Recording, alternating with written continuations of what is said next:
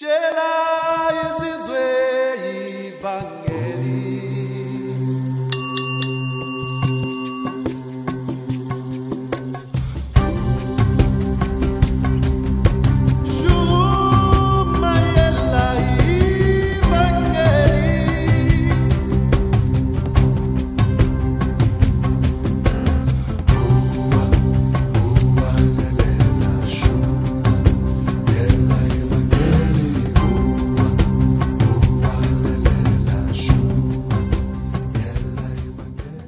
Abbiamo soltanto un- uno straniero dalla Romania, un romano, un romano romanese, come si dice? Un romano rumeno, un romano rumeno. Fabione, amico mio, siamo andati in Israele insieme con Angelina, ancora, ancora pensate, da, dal- da- quasi dieci anni fa e ancora, ancora ci vogliamo bene. Eh beh sì, quando, quando sei, quando fai parte della famiglia del Signore le cose non cambiano. Bene, pa, grazie, pace e buonasera a tutti. Come vedete col maglioncino qui siamo in piena estate, eh, però siccome il pianeta si sta scaldando, come dicono tutti, eh, no? come eh, dicono tutti che il pianeta si sta scaldando, qui fa un freddo barbino, ha piovuto, tu- sono due giorni che piove e andiamo avanti così. Il pianeta si, sca- si scalda, si vede che si scalderà dalle parti vostre, non lo so. Ok, quindi questa è la seconda, la terza puntata, però la prima era l'introduzione, questo è il numero due. Ciao Eugenio il numero due degli otto vincitori dell'Apocalisse e, e stasera parliamo di Apocalisse 2 e versetto 11. Ok, ripeto un po' dell'introduzione per quelli che mi seguono per la prima volta. Il, il libro dell'Apocalisse non è il mio libro preferito nella Bibbia. Perché? Perché a me piace capire di cosa parlo quando predico o anche solo quando discuto con, con qualcuno di qualsiasi cosa. Se non so bene di cosa sto parlando, preferisco non dire nulla. Oh, forse questo non è molto apostolico, visto che ultimamente tutti sanno tutto su tutto, particolarmente sugli ultimi tempi, ma io ragazzi sono Babbo Mario, non sono l'apostolo Mario Marchiò, per cui ci sono tante, tante, tante cose che non so e quindi non sono propenso a predicarle. Beh, scusatemi, Oh, mi hanno appena mandato un video forse in risposta a quello che dico, perché probabilmente dovrei saperle queste cose, no? È come se uno mi, dovesse- mi dicesse, eh no, ma tu sei un predicatore, tu le devi sapere, ma chi te l'ha detto? se, se non le capisco, non le so, se non le capisco e non le so, non ne parlo. Mm, Forse gli altri sì, io no. Comunque mi hanno, mi hanno appena mandato un video di un predicatore americano che dice che tutti dovrebbero capire l'Apocalisse se ubbidiscono Dio.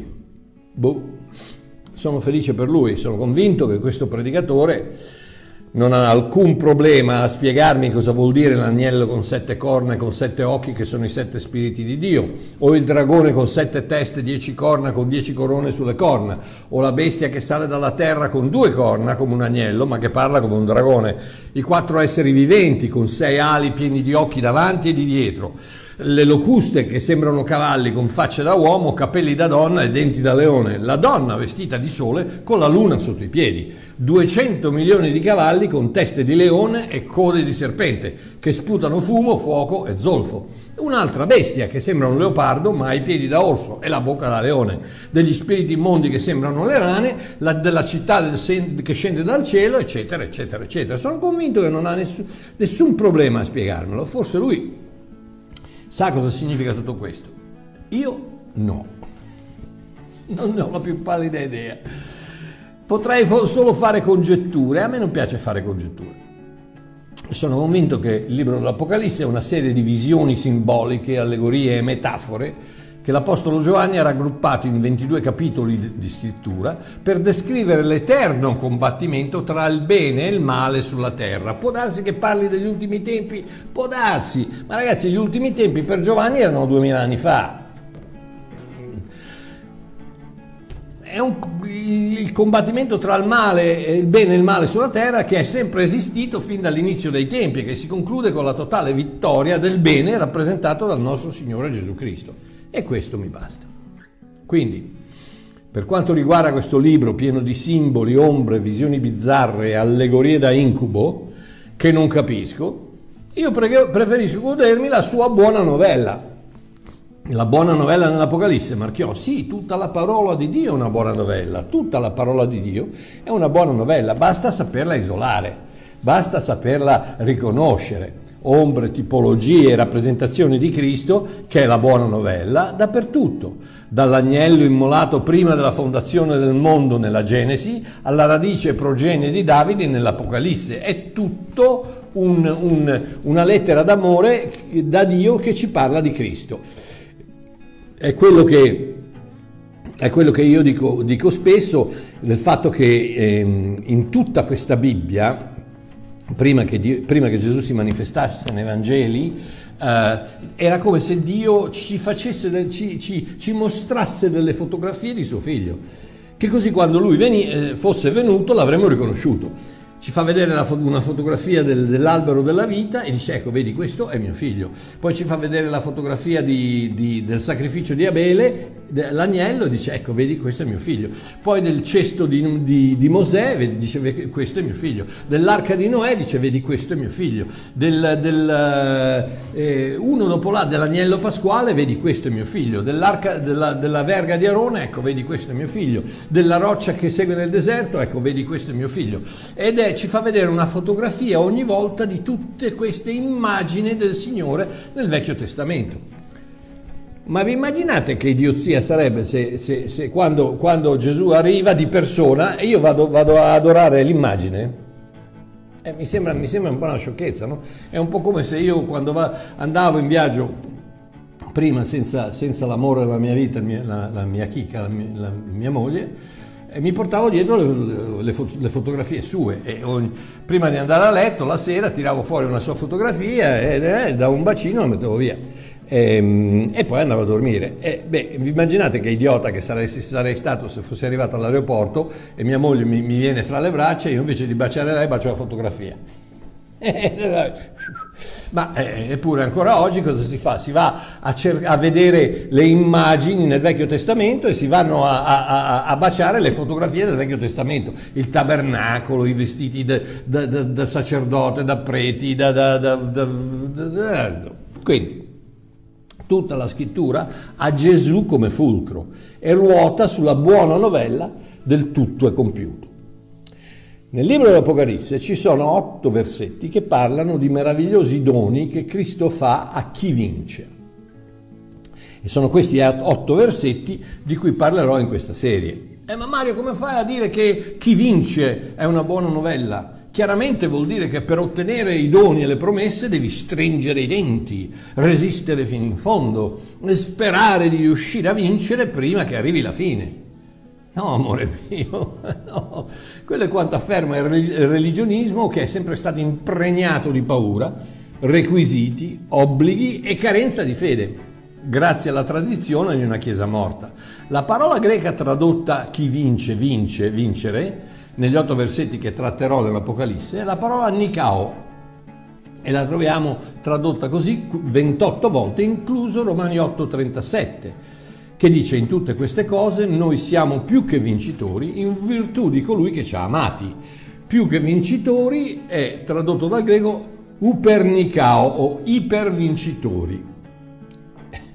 Quindi siamo, siamo ipervincitori non per quanto possiamo vantarci di aver conquistato, ma perché facciamo parte della squadra vincente, di colui che ci ha amati, Cristo Gesù, in virtù di colui che ci ha amati. Siamo più che vincitori in virtù di colui che ci ha amati. È come pensate alla Coppa UEFA, tutti quanti, dall'allenatore, da Mancini, da, a, alle riserve, al, ai, ai, massaggiatori, al, tutti quelli della squadra italiana, incluso tutto il popolo italiano, eh, non ha vinto per i, meriti, per i meriti loro, ma ha vinto per i meriti di un certo Donnarumma che ha, è riuscito a prendere quella palla all'ultimo rigore che ha, tirato, che ha tirato l'inglese. E quindi quando, quando Donnarumma ha parato il rigore finale non è stato lui a vincere, ma è stata tutta la squadra italiana, gli altri dieci giocatori in campo eh, Mancini, sostituti, massaggiatori, tutta la nazione, l'Italia ha vinto. Ed è la stessa cosa, ecco il cuore della buona novella. Cristo ha vinto, io faccio parte della sua squadra, ho vinto anch'io, tutto è compiuto. Non ho, non, non- non ho da combattere, non ho da, non ho da vincere niente, ha vinto lui e come se avessi vinto io. Io sono magari quello piccolino che, che- che- che- spo- eh, pulisce le poltrone dove si devono sedere i, i proprietari del- dei vari calciatori mi- multimilionari, eccetera, eccetera. Io non sono nessuno, io so- pulisco solo le, le poltrone. Però quando, quando Donnarumma ha, ha- ha pre- ha- preso, parato il pallone e ha fatto vincere la, la- la- la Coppa all'Italia, e ho vinto anch'io, perché l'Italia ha vinto, Cristo ha vinto, i cristiani hanno vinto. Non per merito nostro, ma in virtù di colui che ci ama. Quindi non abbiamo da lottare, da lottare per conquistare la vittoria, è già fatto. Non abbiamo da resistere per mantenere la nostra salvezza, è già fatto. Non abbiamo da perseverare per garantirci un posto alla destra del trono di, di Dio, è già fatto. Non, non abbiamo da dubitare se ce la faremo o no a entrare nel regno dei cieli. È già garantito dal sangue di Cristo una volta per sempre. Ed è qui dove cade il proverbiale asino, perché il religionismo ti dice sempre che devi fare qualcosa per riuscire a vincere la partita. No, amore mio, la mia partita l'ha l'ha già vinta Gesù Cristo. Io faccio parte della nazione Gesù- di cui Gesù Cristo fa parte, che è la Chiesa, i cristiani, i figli di Dio, la famiglia di Dio, quindi se ha vinto lui, ho vinto anch'io. Non- quindi chi vince, chi vince sono io. Upernicao, ipervincitore, più che vincitore, Mario Marchiò, quindi tutti questi otto versetti, queste promesse di doni, sono dirette a me perché ho già vinto, grazie a colui che mi ha amato, in virtù di colui che mi ha amato. Quindi stasera voglio parlare del secondo dono che Gesù promette a chi vince, che lo troviamo nella- nel- nell'Apocalisse al versetto 2, al capitolo 2, scusate, capitolo 2 e versetto 11, che dice questo. Chi ha orecchi, ascolti ciò che lo Spirito dice alle chiese. Chi vince non sarà certamente colpito dalla seconda morte. Chi vince, quindi i cristiani, i credenti, io, te, figli di Dio, più che vincitori in virtù di colui che ci ha amati, non saranno certamente colpiti dalla seconda morte. Beh, ma cos'è questa seconda morte? Scusa Marchiò, ma Ebrei 9:27 non dice è stabilito che gli uomini muoiano una sola volta e dopo di ciò viene il giudizio? Una volta, due volte. La seconda morte di cui parla Gesù in questo versetto viene spiegata in Apocalisse 20, 14 e 15. Vediamo cosa dice. Poi la morte e l'Ades furono gettati nello stagno di fuoco, questa è la seconda morte. Quindi la seconda morte è essere, essere gettati nello stagno di fuoco. E se qualcuno non fu trovato scritto nel libro della vita, fu gettato nello stagno di fuoco. Ok? Poi in Apocalisse 21, 8, 21, 8 che dice ma per i codardi, gli increduli, gli abominevoli, gli omicidi, i fornicatori, i maghi, gli idolatri e tutti i bugiardi, la loro parte sarà nello stagno che arde col fuoco e zolfo, e zolfo, che è la seconda morte. Quindi, la seconda morte cos'è? La seconda morte è una, è una morte, diciamo, spirituale che avverrà dopo la prima morte, quando lo, gli, lo gli spiriti dei non credenti, dei, dei, dei qui dove, andava a finire? Apocalisse 20, 21. Eh, gli spiriti dei codardi, gli increduli, gli abominevoli, gli omicidi, i fornicatori, i maghi, gli idolatri, tutti i bugiardi. Eh, dice Marchiò, ma io anch'io ogni tanto dico le bugie. Amore mio, sei un figlio di Dio, non sei un bugiardo, sei un figlio di Dio che dice le bugie, non sei un bugiardo. Il bugiardo è la natura del bugiardo, non sei un omicida, non sei un, non sei un idolatro, non sei un fornicatore, sei, può, anche, può anche darsi che tu sia un, un figlio di Dio che ogni tanto fa, fa la scemata, pecca di fornicazione, ma non sei un fornicatore. Il fornicatore l'identità del fornicatore è, è- è estraneo a Dio, non è figlio di Dio. Il figlio di Dio è figlio di Dio, che può darsi che... cioè quello che fai non determina chi sei. Ricordati che quello che fai non- è il prodotto di chi sei, ma quello, quello che fai non determina chi sei.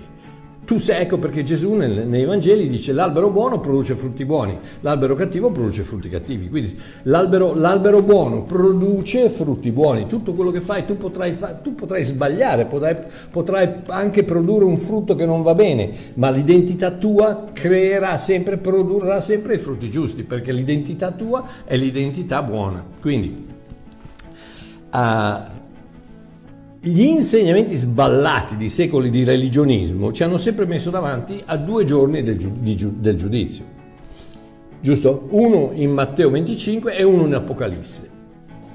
Eh, Quello in Matteo 25 è il re con le pecore e i capri e quello in Apocalisse è quello del gran trono bianco che però spiegherò nella quinta puntata, Oh, quindi non, non- non adesso.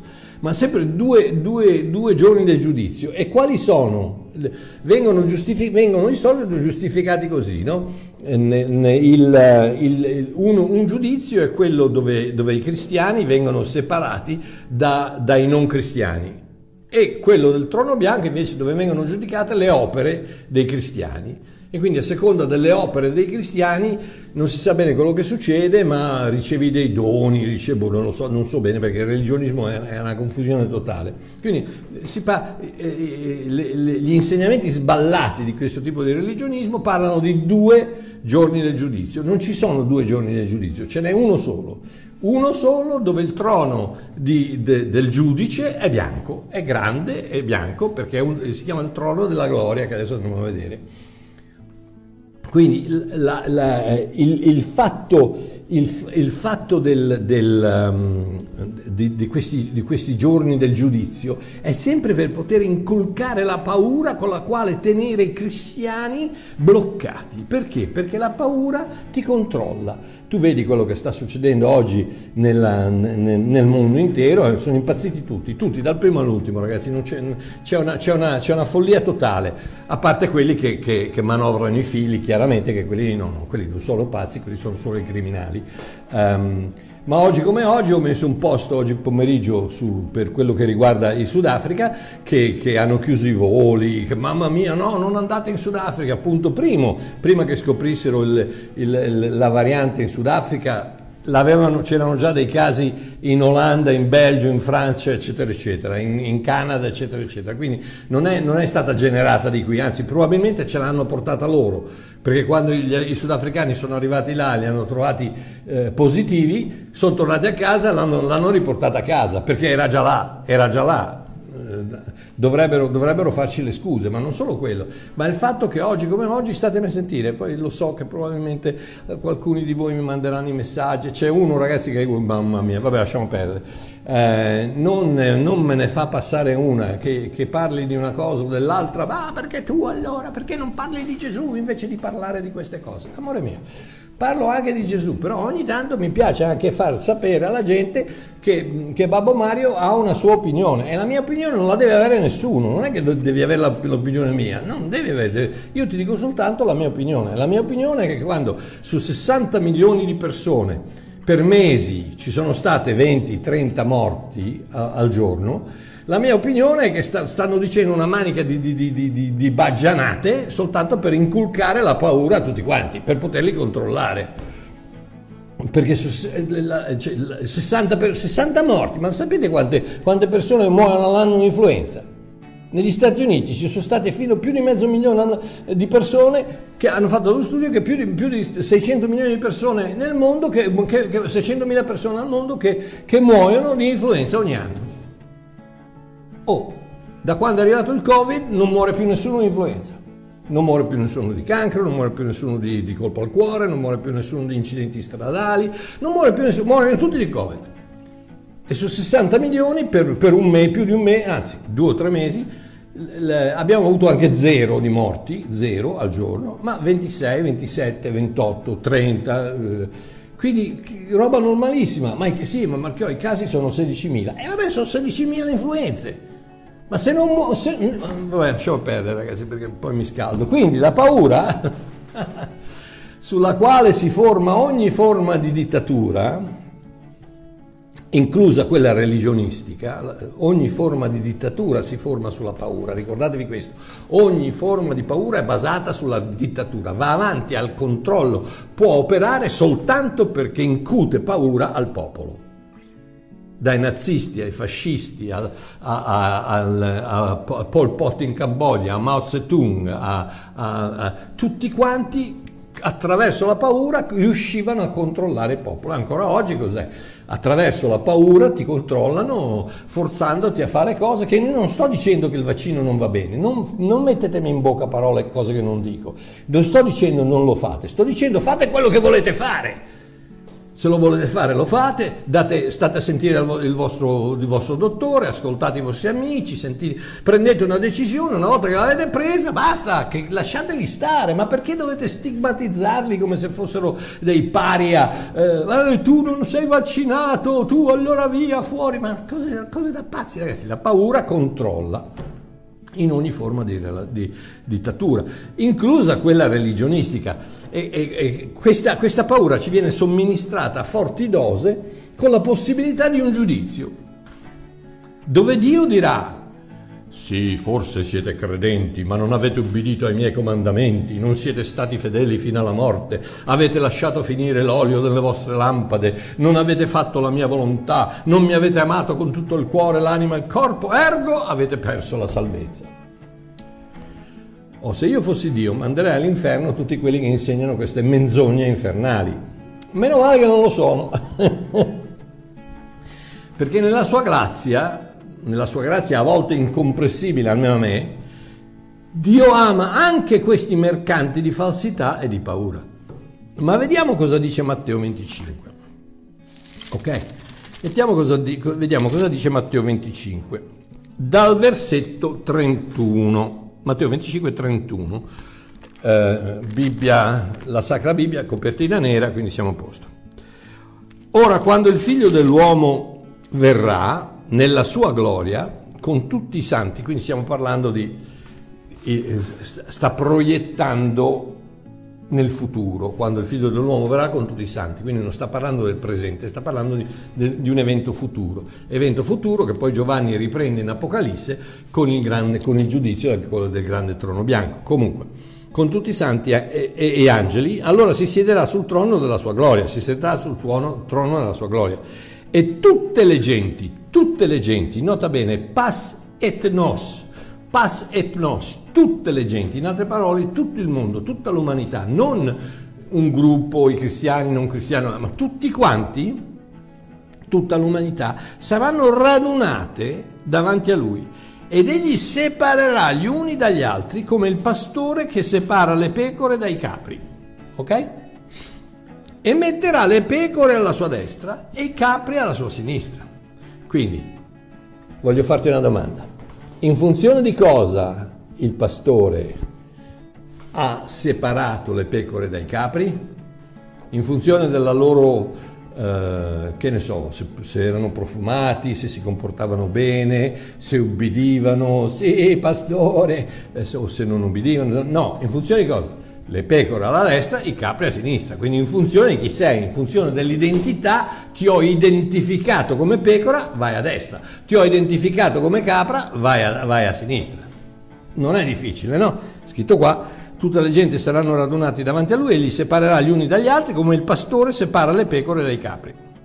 E metterà le pecore alla sua destra e i capri alla sinistra. Allora il re, perché adesso entra il, entra il fatto che è il re, il figlio dell'uomo, nella sua gloria è diventato il re. Apocalisse, il, seduto sul trono. Chi è seduto sul, sul, gran trono bianco? È il re. Quindi, allora il re dirà a coloro che saranno alla sua destra, venite, benedetti del Padre mio, benedetti, venite, benedetti del Padre mio, ricevete in eredità il regno che vi è stato preparato fino alla fondazione del mondo. Chi è che riceve un'eredità? I figli, giusto? Quindi ricevete in eredità perché? Perché siete figli. Pecore siete figli. Dai, non è difficile. No, non è difficile. Eh, le pecore alla destra sono tutti i figli, i credenti, i figli di Dio, i cristiani, i, i nati di nuovo, i salvati, le pecore alla sua destra. poiché ebbi fame. E qui è interessante perché la parola poiché, tradotta poiché, è la parola gar, gar, che dovrebbe essere tradotta visto che, in altre parole, è un, è un, è un risultato di, quel, di quello del, del, del, della frase precedente.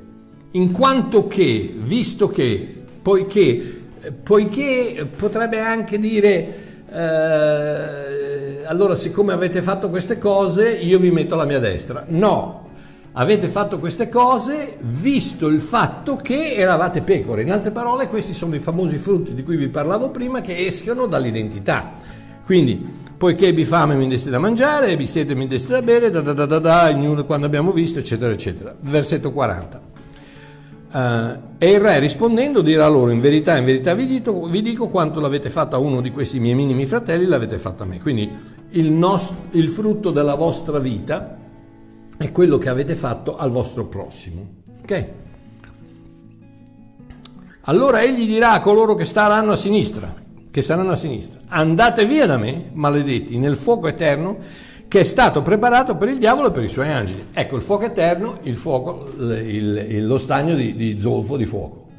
Ed eccolo qua. Quindi un'altra volta si ripete il fatto che c'è a sinistra c'è un, un lago di fuoco e, e, e, Gesù, il re, il re sul trono che sta giudicando, dice voi pecore a destra, voi eh, capri a sinistra nel, nello stagno di fuoco, seconda morte.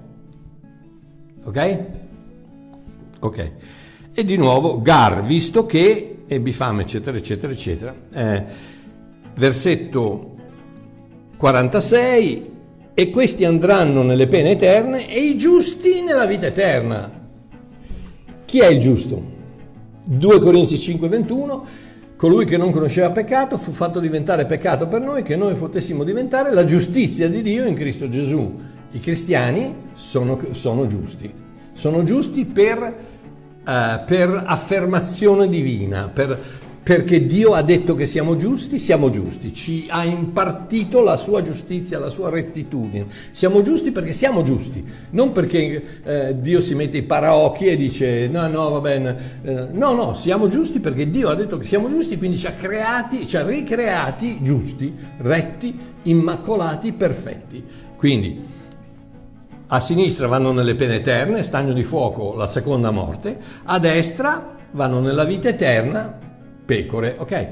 Ci sono solo due gruppi, me l'avete sentito dire migliaia, centinaia, decine di volte, ma ci sono solo due gruppi di persone, le pecore e i capri.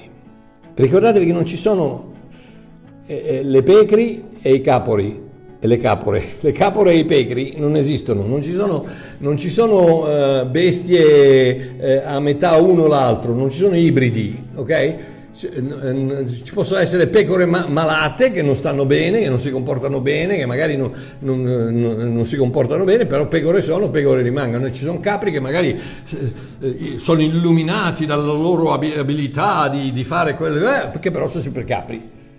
Cioè tu puoi, tu puoi mettere un, un, un, maiale in linea di partenza con i, con i puro sangue e puoi mettergli la sella addosso e spruzzarlo di Chanel numero 5 e mettergli il fantino più bravo che esista al mondo sulla schiena, ma maiale è, maiale resta. E questa è la storia dei, delle pecore e i capri. Può essere una pecora cattiva, ma pecora è, pecora resta. Può essere un capro buono, ma capra è, capra resta. Quindi o pecore o capri, figli o estranei, o figli o estranei. Sono solo due gruppi di persone, non, non esistono mezzi figli e mezzi estranei. No, no, o sei un figlio o sei un estraneo. Non, anche, anche nella, nella, natura, anche nella, nell'umanità normale, o sei un figlio o sei un estraneo. Non sei, puoi essere un figlio adottato, senz'altro, sei un figlio. Non, non, o sei un estraneo o sei un figlio, non c'è, c'è qualcosa a metà. Eh, sei, o sei spirito o sei carne, o sei in Cristo o sei in Adamo, o sei vivo o sei morto. Non esistono persone parzialmente, state a sentire Babbo Mario, non esistono persone parzialmente perdonate. Questo è quello che il religionismo cerca di, di inculcarvi, che siete, quando, quando, quando, voi la, quando, voi chiedete a Cristo di entrare nella vostra vita, ricevete la paternità di Dio, ricevete lo Spirito Santo come sigillo, venite perdonati i peccati che avevate fatto precedentemente, ma non quelli futuri. Quindi quelli futuri dovete, eh, dovete chiedere perdono, e eh, se no ragazzi, eh, se no sono, sono guai. Sono, siete, in altre parole, siete parzialmente perdonati. Sì, ma, ma, eh, ma un momento, scusa, ma non dice, non dice, in Efesini, in Colossesi, eccetera, non dice che ci ha perdonato tutti i peccati? Sì, vabbè, vabbè, dice che ci ha perdonato tutti i peccati, ma non vuol dire tutti i peccati, vuol dire solo quelli di prima. Tutti quegli altri li devi, chiedere, devi sempre chiedere perdono. Allora vuol dire che sono stato parzialmente perdonato e non c'è una persona al mondo che è parzialmente perdonato. O sei perdonato o non sei perdonato. Non ci sono persone quasi salvate e non ci sono persone mezze vive e mezze morte, no. O si è perdonati per sempre, prima Giovanni 2,12, figlioli vi scrivo perché i vostri peccati sono perdonati in virtù del suo nome. Non mi sembra difficile figlioli, figlioli, in altre parole figlioli, figli, figlio, figli, figlioli, fratelli di Giovanni, quindi figli dello stesso padre, figlioli, vi scrivo perché i vostri peccati sono perdonati in virtù del suo nome. Quindi o sei perdonato o non lo sei, o si è salvati per sempre o non lo si è. Ebrei 9:12. Gesù è entrato una volta per sempre nel luogo santissimo, non con sangue di capri e di vitelli, ma con il proprio sangue, così ci ha acquistato una redenzione eterna. Quindi o si è salvati per sempre o non lo si è. Non, non, sono, non esistono persone che sono salvate un pochino. No, o lo sei o non lo sei. O sei salvato per sempre, perché il sangue di Cristo ha valore eterno, non come il sangue dei capri e dei tori che valeva solo un anno nel Vecchio Testamento e nella mentalità di, di, alcuni, di alc- ma neanche ancora peggio, perché nella mentalità di alcuni religionisti vale ancora meno il sangue, vale ancora meno, perché vale fino al tuo prossimo peccato, che commetterai nei prossimi 5 minuti. Quindi il sangue di Cristo vale per 5 minuti, magari anche meno. Che pazzie, ragazzi, che pazzie! No, il sangue di Cristo è stato versato per acquistarci una redenzione eterna, eterna, voce del verbo eternare, eterna, non temporanea, eterna. Sei stato redento, acquistato, salvato, eh, ricreato per sempre. Ebrei 9:12. Quindi o si è salvati per sempre o non si è. O si è vivi per sempre o non lo si è. Galati, Paolo dice in Galati 2:20, io sono stato crocifisso con Cristo e non sono più io che vivo, ma è Cristo che vive in me. E quella vita che ora io vivo nella carne la vivo grazie alla fede del Figlio di Dio che mi ha amato e ha dato se stesso per me. Quindi o sei vivo, nel senso che sei andato alla croce, sei morto con Cristo, sei stato, sei, sei stato sepolto, sei, sei, risorto con Cristo e ora sei vivo in Cristo. Quindi o sei vivo in Cristo, non sono più io che vivo, ma è Cristo che vive in me, la vita che vivo la vivo grazie alla fede de, del Figlio di Dio. Quindi o sei vivo o sei morto. Quindi lasciatemi vedere un attimino cosa dice qua e vi faccio vedere immediatamente uh, in, in, Apocalisse, uh, in Apocalisse 20, 11 dice, poi vidi un gran trono bianco. E colui che vi sedeva sopra, dalla cui presenza fuggirono la terra e il cielo, non fu trovato posto per loro, ok? Quindi vidi un gran trono bianco, sul trono che ci sta seduto? Il re, è quello di Matteo 25, la stessa, la stessa, la stessa immagine, lo stesso momento, ok? E vidi i morti, i morti, i morti, i morti, i morti, o sei vivo o sei morto. Non, non, non, se sei puoi star male, ma sei sempre vivo. Se sei morto puoi star bene, anzi magari non puoi star bene perché sei morto, ma morto sei, morto resti. Quindi e vidi i morti, piccoli e grandi, che stavano ritti davanti a Dio e i libri furono aperti. E fu aperto un altro libro che è il libro della vita. E i morti, quindi chiaramente vedi che non sono morti nel senso, sono morti fisicamente, ma sono anche morti spiritualmente perché non fanno parte del libro della vita. I morti furono giudicati in base alle cose scritte nei libri secondo le loro opere ed ecco dove il giudizio eh, si abbatte su quelli che non accettano la grazia. quelli che non accettano la grazia saranno giudicati per le loro opere. È la tua scelta. O accetti la salvezza per grazia attraverso la fede o dovrai essere giudicato per le tue opere. E amore mio non ce n'è uno che uscirà vivo da quel, da quel giudizio, dal, del, del, del grande trono bianco. Versetto 14, poi la morte e l'Ades furono gettati nello stagno di fuoco, questa è la morte seconda, e se qualcuno non fu trovato scritto nel libro della vita, fu gettato nello stagno di fuoco.